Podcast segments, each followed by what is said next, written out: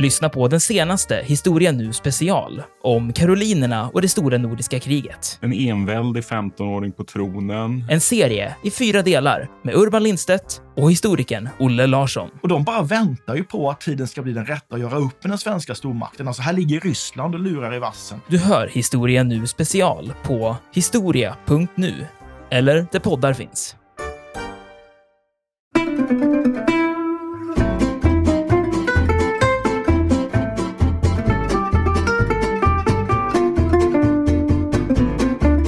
De här germanska anfallen fortsätter ju när romarna sen marscherar iväg. Eh, men trots detta så lyckas ju romarna ta sig ut ur skogen och gruppera sig då precis på det sätt som de vill, nämligen på ett, på ett öppet fält.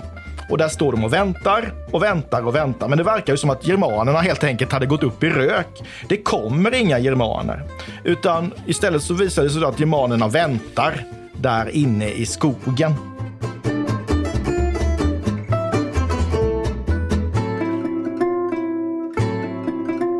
Podden En oväntad historia utgår från en liten händelse för att med glimten i ögat berätta den stora historien. Programledare är historikerna Olle Larsson och Andreas Marklund.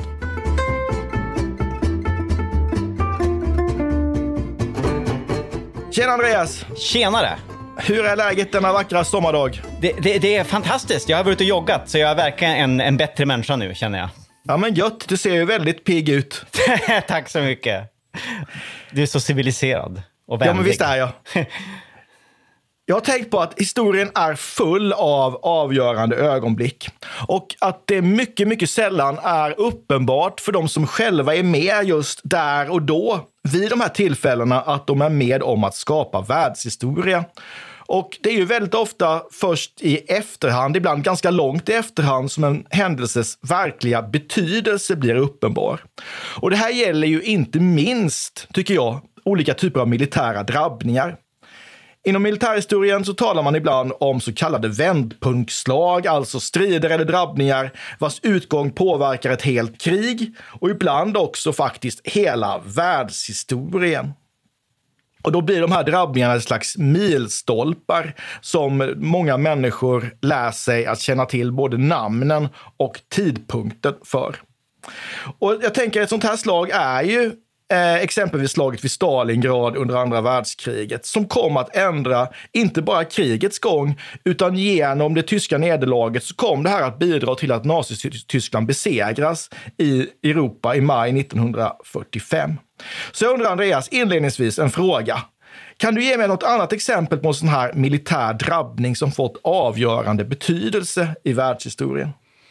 Ja, då, med risk för att rätta upp en massa militärhistoriker, så, så på rak arm, tre slag. Eh, slaget vid Hastings, 1066, det är ju verkligen en milstolpe i, i min värld.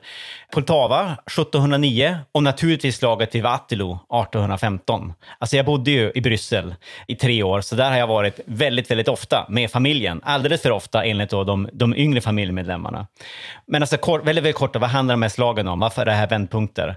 1066, det är ju då Wilhelm erövraren, erövraren och eh, början på normandernas invasion av det anglosaxiska England. 1709, det är den svenska stormaktens fall. Det är där en karolinsk armé eh, besegras och går under. Och så 1815, eh, Waterloo, det är då Napoleons, eh, sista gången man, man besegrar Napoleon. Och, och det är slutet då på ungefär 20, eh, mer än 20 år av krig i Europa.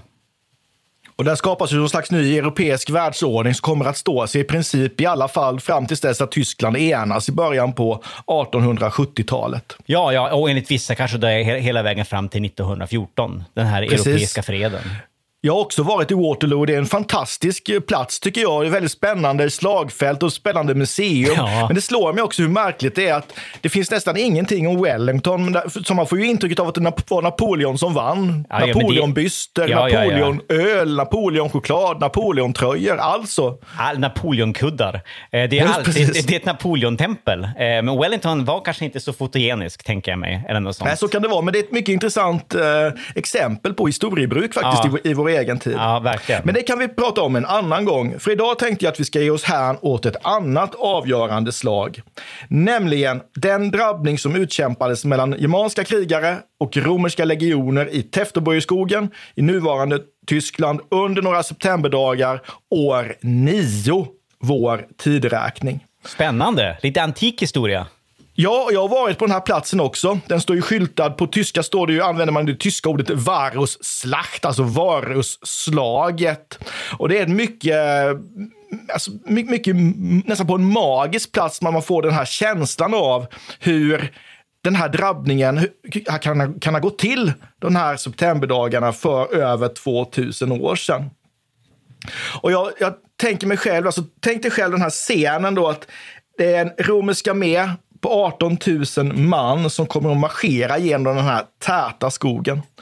Och kärnan i den här armén, det är alltså Roms absoluta elitförband, elitinfanteri. Det är den 17, 18 och 19 legionen.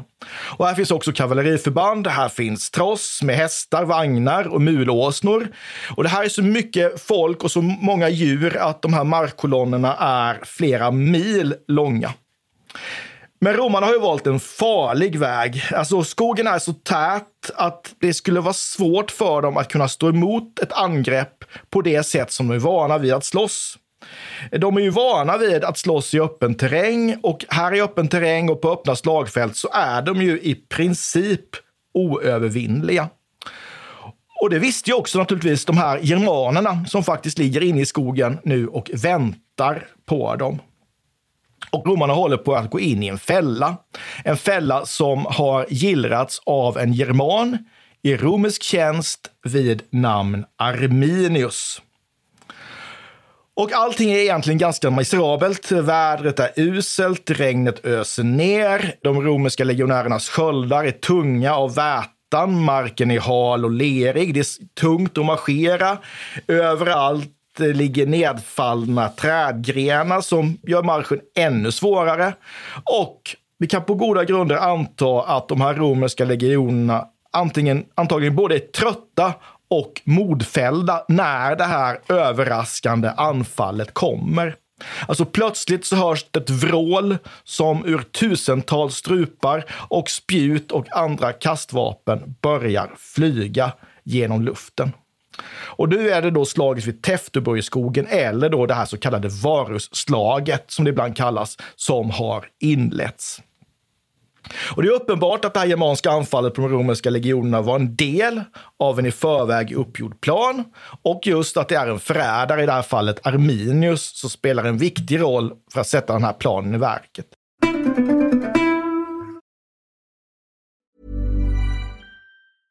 A lot can happen in three years, like a chatbot may be your new best friend. But what won't change? Needing health insurance. United Healthcare Tri Term Medical Plans, underwritten by Golden Rule Insurance Company, offer flexible, budget friendly coverage that lasts nearly three years in some states. Learn more at uh1.com. Quality sleep is essential. That's why the Sleep Number Smart Bed is designed for your ever evolving sleep needs. Need a bed that's firmer or softer on either side? Helps you sleep at a comfortable temperature? Sleep Number smart beds let you individualize your comfort so you sleep better together. JD Power ranks Sleep Number number 1 in customer satisfaction with mattresses purchased in-store. And now, save 50% on the Sleep Number limited edition smart bed for a limited time. For JD Power 2023 award information, visit jdpower.com/awards. Only at a Sleep Number store or sleepnumber.com.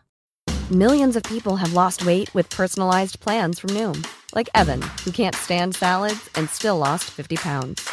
Salads, generally, for most people, are the easy button, right? For me, that wasn't an option. I never really was a salad guy. That's just not who I am. But Noom worked for me. Get your personalized plan today at Noom.com. Real Noom user compensated to provide their story. In four weeks, the typical Noom user can expect to lose one to two pounds per week. Individual results may vary.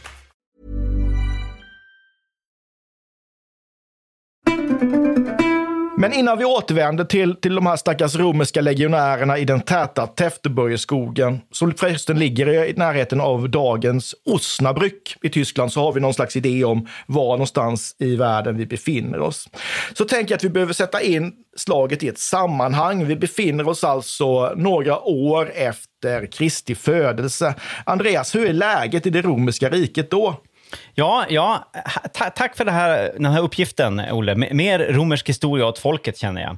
Men här befinner vi oss i någon slags eh, guldålder, kan man väl säga, då, i, i romersk historia. Det är ju den här perioden man brukar kalla för Pax Romana den romerska freden då, eh, som sträcker sig från kejsar Augustus tid fram till eh, Marcus Aurelius där på 180-talet eh, efter Kristus.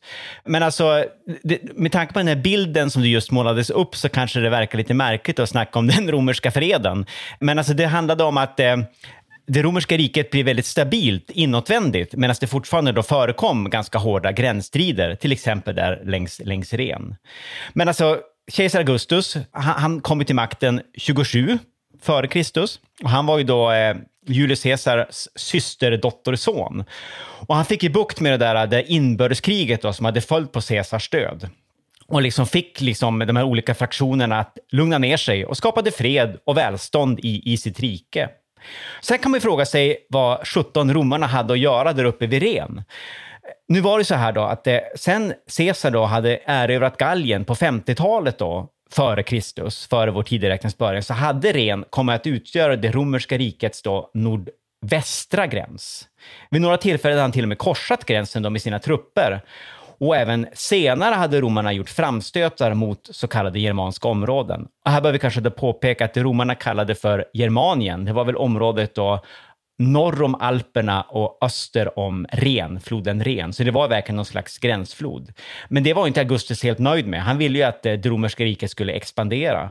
Så år fyra efter vår tideräknings början så skickade han sin svärson, en viss Tiberius Claudius Nero, över Ren för att underkuva då de här germanska barbarerna. Och tanken var då att flytta rikets gränser då längre, längre österut till floden Weser och du, du är väldigt bra på tysk geografi.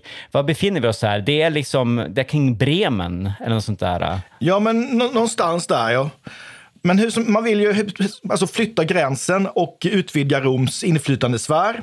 Och han skickar den här Nero, precis som, som du säger. Men några år senare så skickar han ytterligare då en, en, en, en ny befälhavare till Germanien. Och det är just den här personen som vi träffade på i inledningen här, Publius Quinctilius Varus. Och hans uppdrag är då att skaffa kontroll över Germanien och han är uppenbarligen alltså rätt person för detta. Han har varit guvernör i eh, Afrika, han har varit i Syrien han har haft och genomfört liknande uppdrag med stor framgång tidigare. Och inte minst har han ju haft det här också som drivkraft att berika sig själv. Så det handlar ju framförallt om att plocka ut eh, pengar helt enkelt från de här germanska stammarna. Så nu ska han underkuva de här germanerna och tvinga dem att betala skatt till sina romerska herrar och han är ju en av dem. Men det här vill ju inte gymanerna stillatigande finna sig i. Det kan man ju förstå. Och det bryter ju ut oroligheter på flera håll. Och eh, det som händer omedelbart före den här drabbningen, det är ju då att eh, Varus och de här tre legionerna, den 17, 18 och 19 legionen, bryter upp då från sitt sommarläger i närheten av Weser och drar sig tillbaka ner mot Ren, där man har för avsikt att gå i eh, vinterkvarter. Men då nås man av rapporter som säger att ett uppror har brutit ut bland några germanstammar och de råkar finna sig på vägen ner till det tänkta vinterkvarteret. Och därför beslutar då Varus att man ska marschera mot de här stammarna och eh, krossa det här upproret eftersom man ändå så att säga befinner sig i, i närheten. Och det är därför som romarna befinner sig på marsch genom Täfteburgeskogen här i början på september år 9. Men det Varus inte vet är att han är på väg in i en fälla eh, och att den som ligger bakom det här eh, är en person, en person som han litar på, en man i hans egen tjänst, en man i hans egen stab, nämligen en man vid namn Arminius. Andreas, vem var Arminius och hur såg Arminius plan ut? Ja, så vitt vi vet. Ja, allting tyder på att det var en, en alltså, a most cunning plan, en väldigt listig plan. Alltså till att börja med så var ju de, de här rapporterna om att det hade brutit ut ett, ett, ett uppror bland germanerna, det var ju då det var falskt, det var desinformation. Något som Arminius hade hittat på för att lura in romarna i den här väldigt täta skogen. Och vem var då Arminius? Det var ju nästa fråga. Han var ju då ursprungligen av germansk börd. Alltså han, han, han var väl, som jag har förstått saker så hade han närmast kidnappats eller något sånt av eh, romerska legioner i sin ungdom eller i sin barndom. Kommit till Rom i relativt unga år och fått då soldatutbildning och militär träning. Och som soldat då i romersk tjänst så hade han varit med om att erövra Germanien och så successivt så hade han liksom, han steg i graderna och blev då till sist en av Varus allra närmaste män. Och sen är det lite oklart vad det var som fick honom att, eh, vad ska man säga, att förråda Varus. Eh, alltså källmaterialet är ju det, det är gammalt, det är ganska tunt på det området. Vi har inte så mycket, vi har, mig veterligen har vi inga ögonvittnesskildringar från allt det här. Vi kan bara spekulera. Handlar det om att han egentligen bara gått och väntat på det här? Att han, att han egentligen då stödde sina, sitt germanska upphov? Och det var det han kämpade för. Eh, och avskydde Rom på grund av det han hade utsatts för som barn. Eller så kanske hade han politiska ambitioner och ville ena de här olika germanska stammarna och bli någon slags överhövding. Eller så ogillade han bara Varus, vad vet jag, chefen, och ville lära honom en läxa. Ja, han kan ju ha haft många olika motiv bakom sitt agerande, men det han, det han vet, han har ju jättebra koll på hur den romerska armén fungerar. Och han vet ju då att om han ska kunna liksom genomföra det här anfallet mot romarna så måste romarna tvingas in i en terräng där de inte kan utnyttja sin vanliga stridstaktik. De ska alltså inte tillåtas att slåss på öppen mark, utan in i skogen ska de. För det vet man ju då, hade germanerna anfallit romarna i ett vanligt traditionellt öppet fältslag så hade det här slutat med en veritabel massaker på germanerna. In i skogen däremot, det är någonting helt annat. Terrängen passar germanerna utmärkt. De är vana att slåss i skog. De är bra på grillakrigföring. Och det är därför då som Arminius eh, beslutar att han ska försöka lura Varius in i skogen. Och det lyckas han ju med. Han säger, jag vet den bästa vägen. Vi går genom Täfteburgerskogen. Allt kommer att bli bra. Väldigt listigt var Mycket listigt. Och Arminius är dessutom chef för eh, romarnas eh, specialförband. Alltså det är också germanska hjälptrupper som fungerar då för framskjuten spaning i den romerska armés tjänst. De har god lokalkännedom. De vet precis vilken väg man ska leda romarna för att germanerna ska kunna hitta ett så bra ställe som möjligt att genomföra det här över, överfallet på. Så när armén har kommit in i skogen så söker Arminius upp Varus och ber om tillåtelse att rida lite grann i förväg. Han förklarar att han vill ge sig av med mindre styrka för att samla de germanstammar i området som fortfarande är lojala med Rom för att förmå dem att ge Varus sin stöd, sitt stöd. Och det här är ju skälet då och Varus säger ja, gör så och Arminius rider iväg. Dock inte då för att försöka få germanernas stöd, utan tvärtom för att berätta för germanen, germanerna att den romerska hären är på väg så att de kunde förbereda sig för det här överfallet. Det här är ju ett klassiskt förräderi av bästa märke, får man ju ja, säga. Ja, verkligen. Och då är vi framme här där vi, där vi inledde det här avsnittet. 18 000 romare marscherar genom tät skog. Som sagt var det är regnigt, det är allmänt eländigt och så plötsligt bryter helvetet löst. Spjuten börjar flyga genom luften och de träffar då de här oförberedda romarna. Ja, Andreas, vad kan man säga om hur slaget utvecklas? Ja, det, den utveck, det utvecklas ju inte till romersk fördel kan man väl konstatera. Alltså det här överraskningsmomentet då, som du nämner, i kombination med det här leriga underlaget och trängseln där på stigen. Allt det här gjorde att romarna kunde inte inta då sina vanliga stridspositioner. Alltså de ville gärna formera sig på linje eller i en sån där, såna där kvadrater, sköldpaddsformationer kallar man det för ibland. Alltså när de går med upphöjda sköldar och sticker ut sina javeliner. Den taktiken funkade inte. Det var, den var ju anpassad för öppen terräng. Så det som hände var liksom att romarna utsattes för eh, ett regn av spjut, först och främst. Och sen drog germanerna sina svärd och yxor och gick till anfall. De här anfallen kom då blixtsnabbt. Många romerska soldater höggs ner innan de hann eh, fatta vad som hände egentligen. Och sen drog sig germanerna tillbaka, alltså innan romarna hann liksom försöka inta de här då, kvadraterna och allt vad det nu kunde vara och utföra sin klassiska romerska anfallsteknik eller försvarsteknik. Och några minuter senare, eller vad det nu kunde vara, så anföll de istället på någon annan plats längs den här marschkolonnen. Så det var en slags så här nålstyngsoperationer nästan i början. Jag, då jag tänker mig alltså att i början tror jag inte att det utbröt panik egentligen hos den romerska ledningen i alla fall. Det här var liksom skär, skärmytslingar. Det var irriterande mer än katastrofalt, åtminstone inledningsvis. Ja, så här inledningsvis så är det, uppfattas nog det här bara som ett, som ett störningsmoment och som ett obehagligt störningsmoment. Men som, som du säger Andreas, absolut ingen katastrof än så länge. Sovares beslutar ju faktiskt att man ska eh, upprätta ett läger på platsen då, inne i skogen, för att trupperna ska kunna få vila upp sig. Och där man då ska försöka bära upp någon, skaffa sig någon slags idé om man, hur man ska gå vidare här. För det är ju en sak som man i alla fall är helt på det klara med, det är att man måste ta sig ut ur skogen. Här kan man inte vara, det här är livsfarligt. Så i gryningen följande dag så bestämmer Varus att armén ska bryta upp och marschera vidare. Och han ger då order om att alla vagnar, alltså hela trossen, ska brännas. Så det här gör han ju då för att inte marschhastigheten ska dras ner. Det är svårt att, att få vagnar genom en tät skog på blöt och fuktig mark. Och de här germanska anfallen fortsätter ju när romarna sen marscherar iväg. Eh, men trots detta så lyckas ju romarna ta sig ut ur skogen och gruppera sig då precis på det sätt som de vill, nämligen på ett, på ett öppet fält. Och där står de och väntar och väntar och väntar. Men det verkar ju som att germanerna helt enkelt hade gått upp i rök. Det kommer inga germaner. Utan istället så visar det sig att germanerna väntar där inne i skogen. Så Andreas, vad fasen ska Varus göra nu då? Ja, det är ganska trängt läge måste man säga. Men den här öppna platsen, det är närmast som en, en slags stor glänta. Va? Alltså det är mitt ja, inne i skog. De är omgivna av ganska tät skog. Här måste jag återigen tyvärr dra ännu en Tolkien-parallell. Alltså det här känns lite grann som Mörkmården och lite grann som ett så här klassiskt orköverfall eller något sånt där. Det måste vara en väldigt, väldigt tät och skrämmande skog som de hade runt omkring sig. Och det skapade ju problem för den gode Varus, för han stod där och väntade stannade, omgiven av denna väldigt hotfulla skog. Ingenting hände.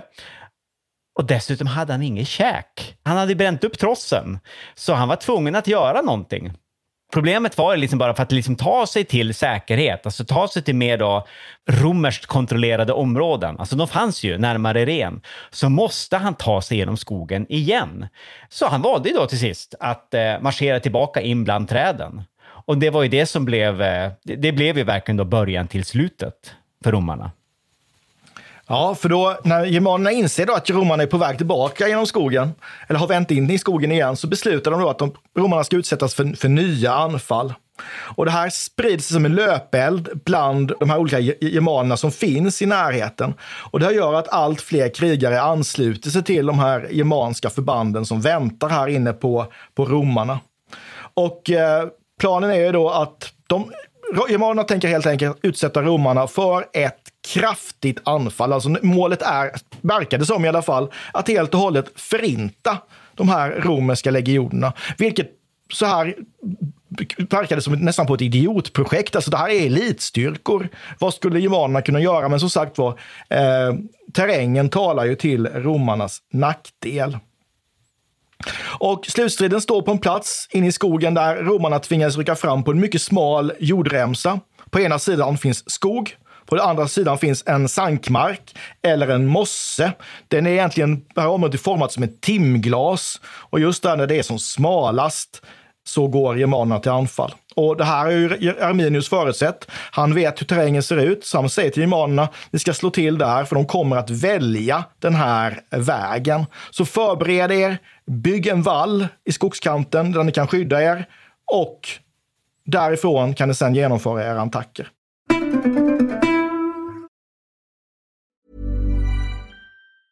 Quality sleep is essential. That's why the Sleep Number smart bed is designed for your ever-evolving sleep needs. Need a bed that's firmer or softer on either side? Helps you sleep at a comfortable temperature? Sleep Number smart beds let you individualize your comfort so you sleep better together. JD Power ranks Sleep Number number 1 in customer satisfaction with mattresses purchased in-store. And now, save 50% on the Sleep Number limited edition smart bed for a limited time. For JD Power 2023 award information, visit jdpower.com/awards. Only at a Sleep Number store or sleepnumber.com.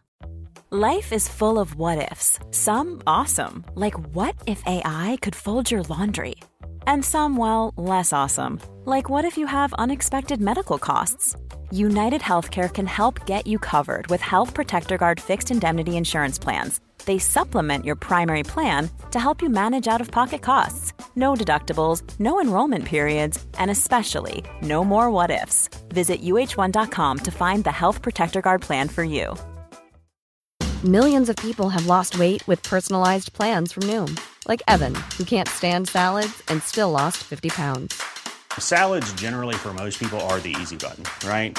For me, that wasn't an option. I never really was a salad guy. That's just not who I am. But Noom worked for me.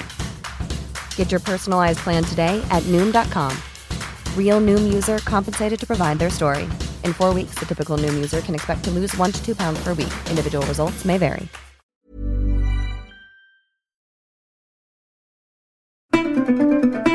Så vad händer nu?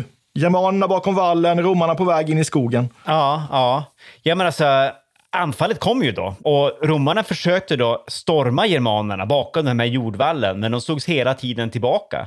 Alltså de var ju liksom, de, de var ju tätt sammanpressade, de här alltså legionerna. Alltså, de, de, hade typ inte, de hade inte en chans att försvara sig. Så mark, marken täcktes av kroppar och sölades ner med blod och det bröt ut panik och kaos. Och, i början tror jag det var soldaterna som var längre bak i den här väldigt långa kolonnen. Alltså det är ju tiotusentals människor som står här. De var ju omedvetna om vad som hände längre fram. Så de fortsatte framåt och pressade på. Och där, längst fram, alltså, då, bland de här soldaterna som stod framme vid den här jordvallen, det utvecklades ju den här situationen till någon slags eh, köttkvarn, en meat grinder. Alltså trupperna pressades samman och pressades fram. Många föll ihop medan de här germanska spjuten bara fortsatte att flyga genom luften. Och sen följdes de här spjutanfallen upp då med, med, med då snabba anfall då med, med yxor och svärd, där germanerna kastade sig fram och sen drog sig tillbaka. Och hela tiden så kastades de här spjuten. Och skogen, sankmarken och den här vallen som du nämnde bidrog då till att romarna inte kunde göra någon slags motstånd egentligen, i alla fall inte effektivt motstånd. Så snart hade då hela den här kolonnen då dragits in i en, i en väldigt, väldigt hopplös strid där de bara liksom köttades ner en efter en medan liksom de främre pressades fram av de bakre och gick rakt in i, i döden. Och den här vallen finns ju fortfarande kvar så man kan se den på slagfältet. Det är rätt häftigt. Den är gjord av torv och så är den förstärkt med, med kalksten och förmodligen har man haft något slags träpalissad över den också. Så att man har ju haft tid på sig att, att förbereda sig även om det var, var snabba ryck. Och det finns ett ganska intressant fynd som man har markerat och det är precis framför vallen som man hittat rester av en romersk rustning och romerska hästbetsel. Och förmodligen så är det här resten av en romersk soldat som har anfallit mot den här vallen och, sen, och där förlorat livet i kampen mot germanerna. Där kommer liksom det här slaget lite nära när man är på den här platsen. Ja, ja, ja, över 2000 år senare. Läskigt. Men, men hur som helst, alltså den romerska armén befinner sig nu i alltså ett veritabelt upplösningstillstånd. Kavalleriet börjar fly. Det gör också flera av Varus officerare. Och det är ju nu, har ju blivit ett, ett, ett riktigt blodbad. Och när Varus inser att slaget är förlorat så väljer han att begå självmord. Det var ju inte alldeles ovanligt att romerska befälhavare hanterade på det här sättet och det gör han då genom att störta sig själv på sitt svärd. Och den här nyheten når ju sen också kejsar Augustus i Rom som blir alldeles förtvivlad, nästan på traumatiserad av det här nederlaget. Alltså det är alldeles oerhört. Tre romerska elitregementen besegrade av germaner. Han kommer ju aldrig över detta. Utan han lär ju fortfarande på sin dödsbädd ha ropat Quintilius Varus, ge mig mina legioner tillbaka. ja, men det fattar man ju. Det är, liksom, det är 18 000 man som har blivit ja. slaktade. Av elittrupper dessutom. Ja, exakt. Och det här är ju inga vackra scener som utspelar sig efter slaget heller. Vi kan ju räkna med att germanerna genomför upprensningsaktioner, man avrättar fångar, man genomför segerceremonier, man offrar förmodligen en del av fångarna. Eh, många torteras, dödas, säljs som slavar. Och det här slagfältet plundras ju också ganska så, så, så noggrant. Och som en sista skymf mot sina besegrade fiender så låter ju germanerna, de stupade romarna, ligga kvar då som någon slags fågelmat. Och det här är ju liksom en oerhörd skymf. Korpars föda. Korpars föda, som det skulle stå på runstenarna förmodligen. Mm. Nåväl, tre romerska regioner, 18 000 man, går förlorade, liksom deras fälttecken. Rom är traumatiserat. Siffrorna 17, 18 och 19 kommer aldrig mer att användas som beteckningar på romerska legioner, därför att efter det här slaget så ansågs de här siffrorna vara olycksbådande. Men Andreas, vad får det här slaget vid Tefteburgskogen för konsekvenser på både lång och kort sikt? Ja, jag menar så här upphör ju då den romerska expansionen norrut och, och österut. Alltså romarna drar ju sig tillbaka då från den här germanska provinsen och kommer aldrig mer tillbaka. Istället uppför man sig då en rad väldigt starka befästningar längs floden Ren, som nu blir då den här eh, Limes, det blir liksom den, den, fasta nordvästra gränsen för det romerska riket, för liksom eh, den romerska freden och det romerska imperiet. Man byggde då en massa så här, ja, fästningsstäder och militärbaser som på sikt också utvecklades då till viktiga handelsplatser. Alltså det gynnade ju då den ekonomiska utvecklingen i det här området och, det, och, och ja, det utvecklades viktiga städer som Köln, Mainz, Bonn och Strasbourg till exempel. Syren så blev det romerska rikets politiska och kulturella gräns under de fyra sekel då som det västromerska riket har fortsatt att existera. Och det är väl fortfarande någon slags kulturgräns i Tyskland. Alltså det är väl på, på ena sidan dricker man väl mer, mer vin, till exempel då, medan det är mer öl som gäller. Mer öl, mer öl och korv eh, på den östra sidan. Ja, den gränsen verkar ju finnas kvar fortfarande idag. Det är faktiskt det är spännande tycker jag att det finns kvar, alltså man kan se de här kulturella mönstren i, i, i den här, vid, vid Limes som du säger. Men alltså, trots det här, det här alltså magnituden av slaget så, så går århundradena och det här slaget faller ju successivt i, i glömska. Och det dröjer egentligen ända fram till 1500-talet innan eh, intresset för det här slaget väcks till liv på nytt. Och här spelar Martin Luther en viktig roll, den stora reformatorn. Ja. För han, han ser ju eh, Arminius, förrädaren, som en tysk, alltså en germansk hjälte. Och det är ju han som ger Arminius det mera tyskklingande namnet Hermann. Ja. Och han ser ju likheten mellan Hermann och sig själv. Alltså ja. Arminius Hermann som kämpade mot Rom och han själv då Luther som kämpar också mot eh, eh, utländskt inflytande. I hans fall då handlar det ju om påven i Rom. Ja, just det. Ja. Och sen går århundradena och den här Hermann-gestalten, han har ju kommit för att stanna. Han, han, han får operor skriven om sig. Han blir en symbol för tyskarnas kamp mot fransmännen under Napoleon under, i början av, av 1800-talet. Och när Tyskland enas 1871 så förvandlas liksom järnkanslern Otto von Bismarck, han som enar Tyskland med blod och järn, till en modern Hermann-gestalt. Mm, och i efterdyningarna av det tyska edandet så reser man ju också en, en stor staty, en 28 meter hög Hermann, på platsen där man trodde att slaget stod.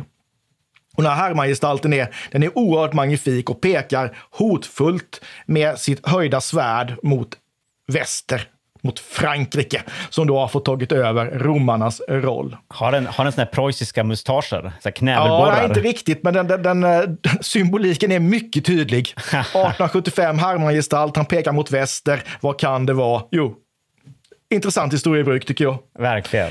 Men, och det finns ju ett men här, Andreas, därför att den här statyn är ju rest på fel plats. alltså, hur gick det till när man hittade den riktiga, riktiga platsen för, slag, för förslaget? För det fanns som sagt var väldigt få samtida ögonvittnesskildringar ja. till var det här ägde rum. Ja, precis. Jag menar alltså, precis. Alltså, källmaterialet är ju ganska vagt på just precis det området. Alltså vad gäller det vi skulle kunna kalla för de geografiska koordinaterna. Eh, det finns inga ögonvittnesskildringar som du nämnde. Mig veterligen en av de första som nämner det här slaget, det är ju den här skandalpoeten erotomanen Ovidius. Han skrev mycket, mycket, mycket fint, bland annat Metamorfoser och andra mer ekivoka verk. Men han skrev också ett verk som heter Klagosånger eller Sorger år 10, alltså året efter slaget vid eh, Täftebergsskogen, där han pratade om en förrädare som fångade våra män på en svekfull plats. Och det är inte speciellt precis, så att säga, eh, vad ska man säga, belägenhetsmässigt. Och sen är det också en, en snubbe som heter Marcus eh, Manilius, som var samtida med Ovidius, som pratade om eh, ja, något, ett svekfullt förräderi och massa vapen och uppror. Det här ska ha ägt rum då i främmande skogar i Germanien.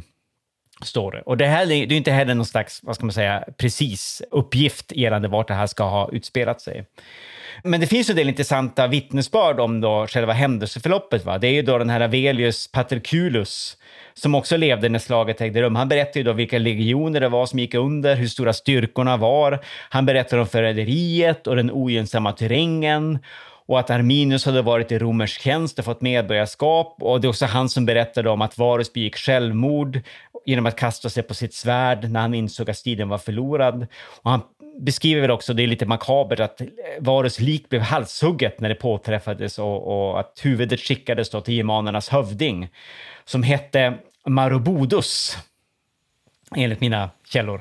ja, han hette ju förmodligen någonting annat, men det där är nog, Marobodus låter ju väldigt, väldigt latinskt, så att det är nog en latinisering av hans ursprungliga, mer germansk ja, klingande ja, Man kan inte låta tänka på att Marauder, eller, eller något Ja, men lite grann ja, så. Ja, exakt. Ja, men, men, alltså, ja. men därför tog det, alltså det gick ju väldigt lång tid då, alltså innan då det verkliga slagfältet verkligen påträffades. Alltså, som jag, alltså, det var på 80-talet, 1980-talet. Det var någon, en brittisk amatörarkeolog som också var eh, soldat, alltså han gick väl då i NATO-styrkorna i Västtyskland, som gick runt med metalldetektor och gjorde massa intressanta fynd. Bland annat hittade en massa romerska mynt. Och one thing led to another. Det här är du bättre på än jag är, Olle, för du har ju varit där och besökt platsen. Ja, men precis. Jo, men han, han, är ju, han är ju mest intresserad av mynt egentligen. Och han har studerat kartor där, där myntfynd och sånt här är, är, är inritat. Och han, man måste ha tillstånd för att söka av ett område med metalldetektor. Och det får han. Så i samband med, eller samarbete med eh, museet i Os Osnabrück så börjar han då eh, undersöka en plats som han tycker verkar vara intressant.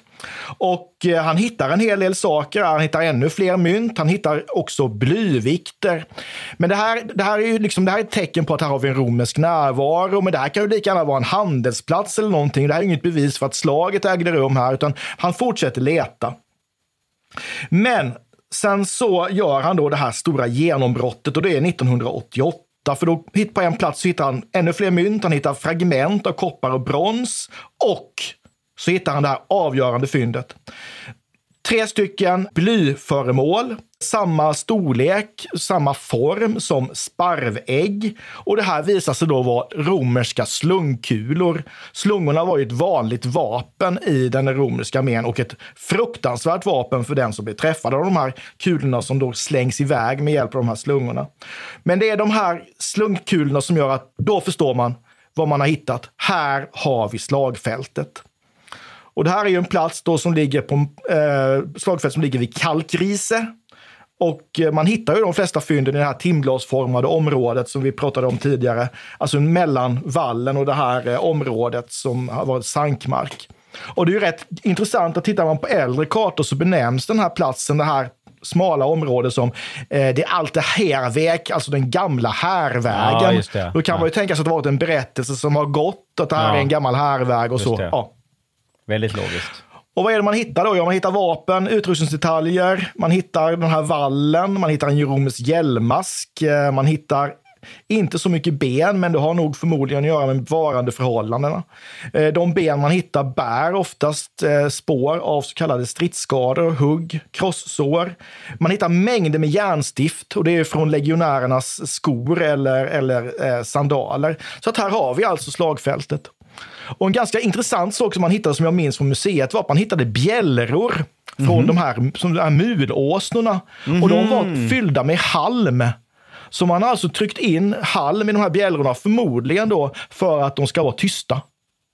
Så man måste ha anat att någonstans här inne finns det nog eh, människor som inte vill oss väl. Stackars satar, kan man inte Ja, låta bli usch, att ja. tänka. Men Andreas, jag tänker att vi ska avsluta som vi brukar göra ibland med en kontrafaktisk eh, fundering. Alltså, vad tror du hade hänt om romarna hade segrat vid Täfteborgsskogen år 9? Hade den romerska expansionen fortsatt norrut? Hade Skandinavien blivit en, en romersk provins? Vad tror du? Ja, ja, det är ju ingen lätt fråga att besvara så här på rak arm. Men eh, varför inte? Alltså, mycket, alltså Skandinavien hade kanske kunnat bli en romersk provins, i alla fall ett litet tag då. Alltså tänk kanske då Danmark och södra Sverige till exempel då, som någon jag vet inte, skandinavisk motsvarighet till eh, det romerska Britannien. Kanske skulle det heta då romerska provinsen Gotia. Gotia Major, det större Götaland eller någonting. Men då Köpenhamn och ja, kanske Jönköping eller Växjö då som någon slags eh, garnisonsstäder. Och så kanske det skulle gå någon gräns där vid Jönköping ungefär, där man på ena sidan faktiskt då drack romerskt vin och kanske blev kristna där redan i slutet av 300-talet, i alla fall officiellt, eftersom kristendomen var romersk statsreligion. Ja, fascinerande ja, tanke. Jag vet.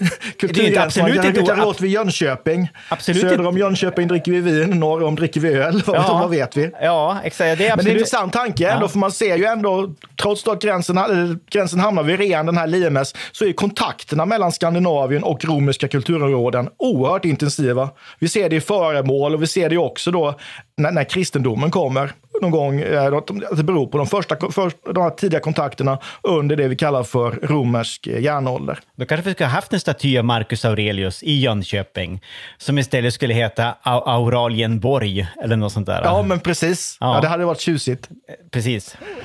Tack för idag Andreas, mycket trevligt. Tack detsamma. Vi Tack. ses. Ha det bra. Ha det bra. Hej, hej. Hej! Vi tackar programledarna Olle Larsson och Andreas Marklund. Kontakta gärna Olle och Andreas på ovantad@historia.nu. Vi läser allt, men hinner kanske inte alltid svara.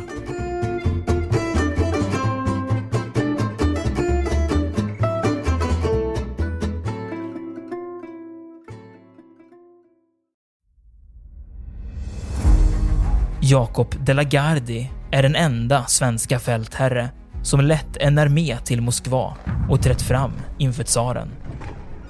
Bedriften gjorde honom till en av 1600-talets största befälhavare. Moskvas erövrare är den första biografin över Jakob de la Gardie, en av stormaktstidens portalfigurer. Historikern Peter Ullgren följer hans stormiga bana från den föräldralösa barndomen vid 1500-talets slut till maktens topp och den mullrande statsbegravningen i Stockholm 1652. Moskvas erövrare är utgiven av förlaget Historiska Media. Ljudboken finns tillgänglig hos streamingtjänster som Bookbeat, Storytel och Nextory. Beställ den fysiska boken på förlagets hemsida historiskamedia.se eller köp den i en bokhandel nära dig.